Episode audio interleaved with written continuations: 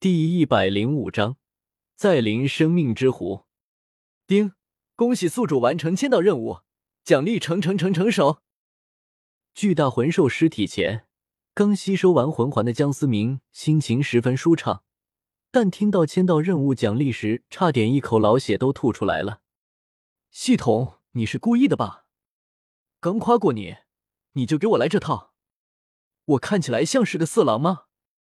江思明忍不住吐槽道：“这几个月，江思明一直在试图调整自己的状态，自己变得人不人鬼不鬼。若是换作是寻常人，就算是没有疯掉，恐怕也会有严重的心理障碍。该去生命之湖了。”江思明伸了个懒腰，眼神中却带着坚定的目光，随手戴上了斗笠，继续向着核心圈进发。不得不说。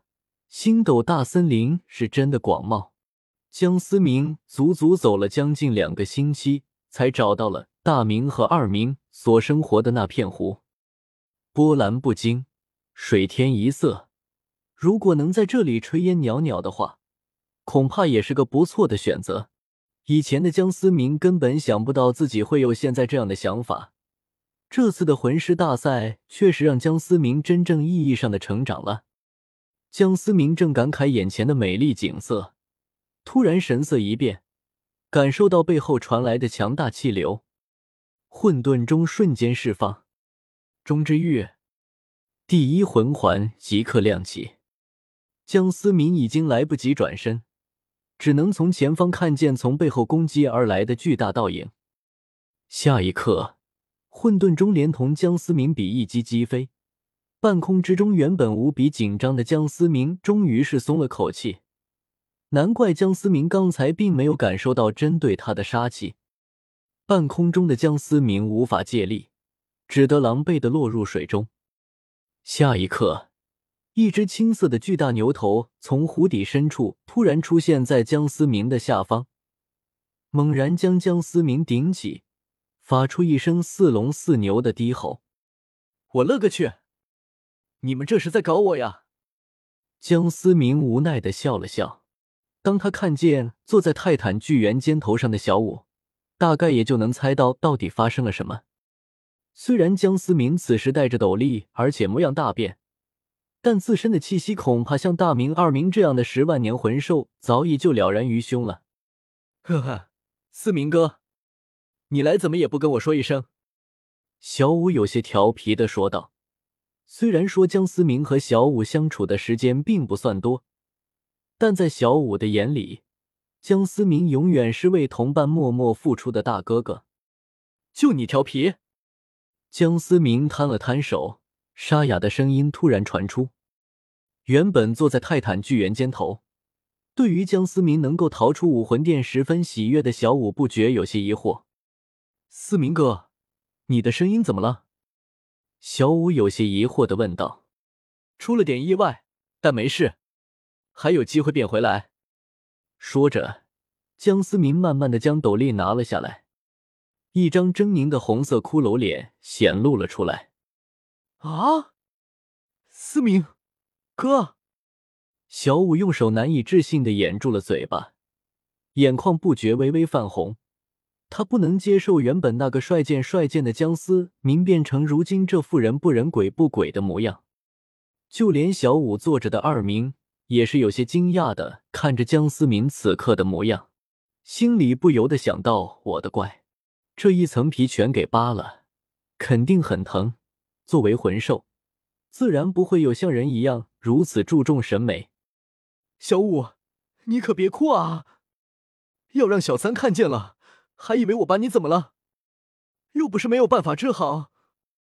江思明看着即将落泪的小五，有些慌张的说道：“男人总是有一个共同的毛病，见不得女人在自己面前哭。”江思明有些后悔，将自己的斗笠摘下来了。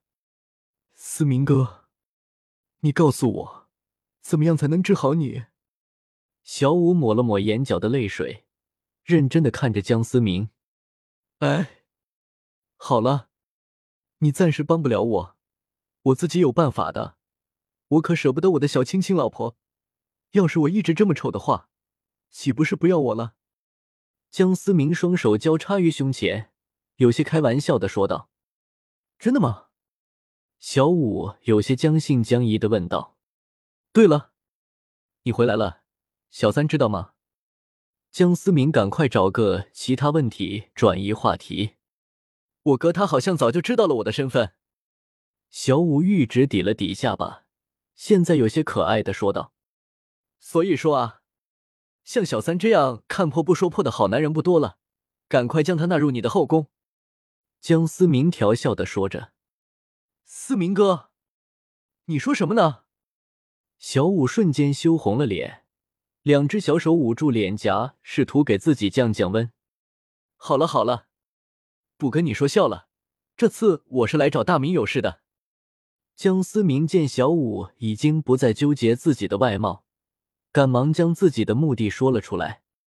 一只沉默的天青牛蟒突然听到江思明这般说。巨大的蛇身不由得扭动，显然已经猜出了江思明来这里的目的。什么事啊？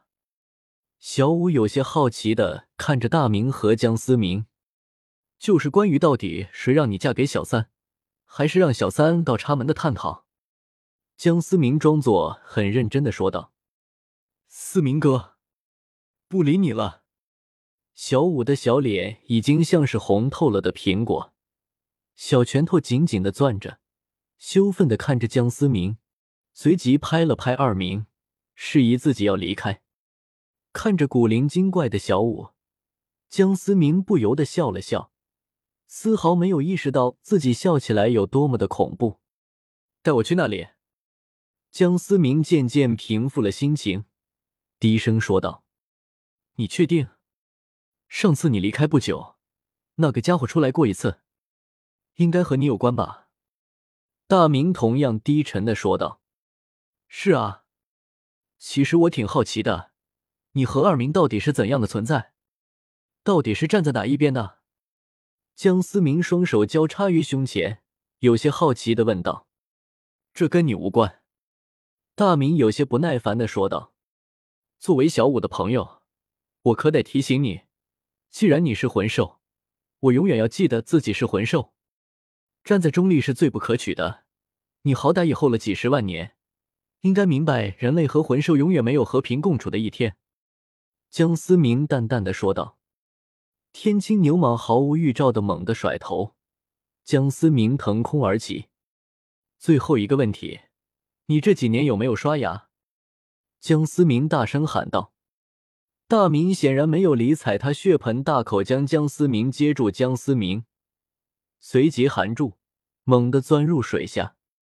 一刻钟之后，绿色的光芒出现在江思明眼前。大明将江思明放下后，片刻也没有停留。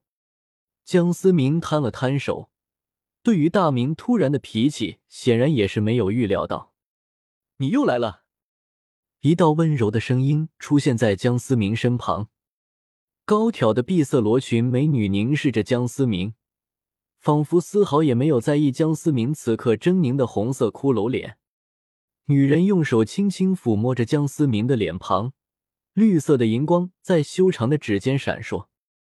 江思明感觉自己的脸庞突然传来一阵舒爽感，大概持续了十分钟。原本微笑着的高挑美女忍不住皱了皱眉梢。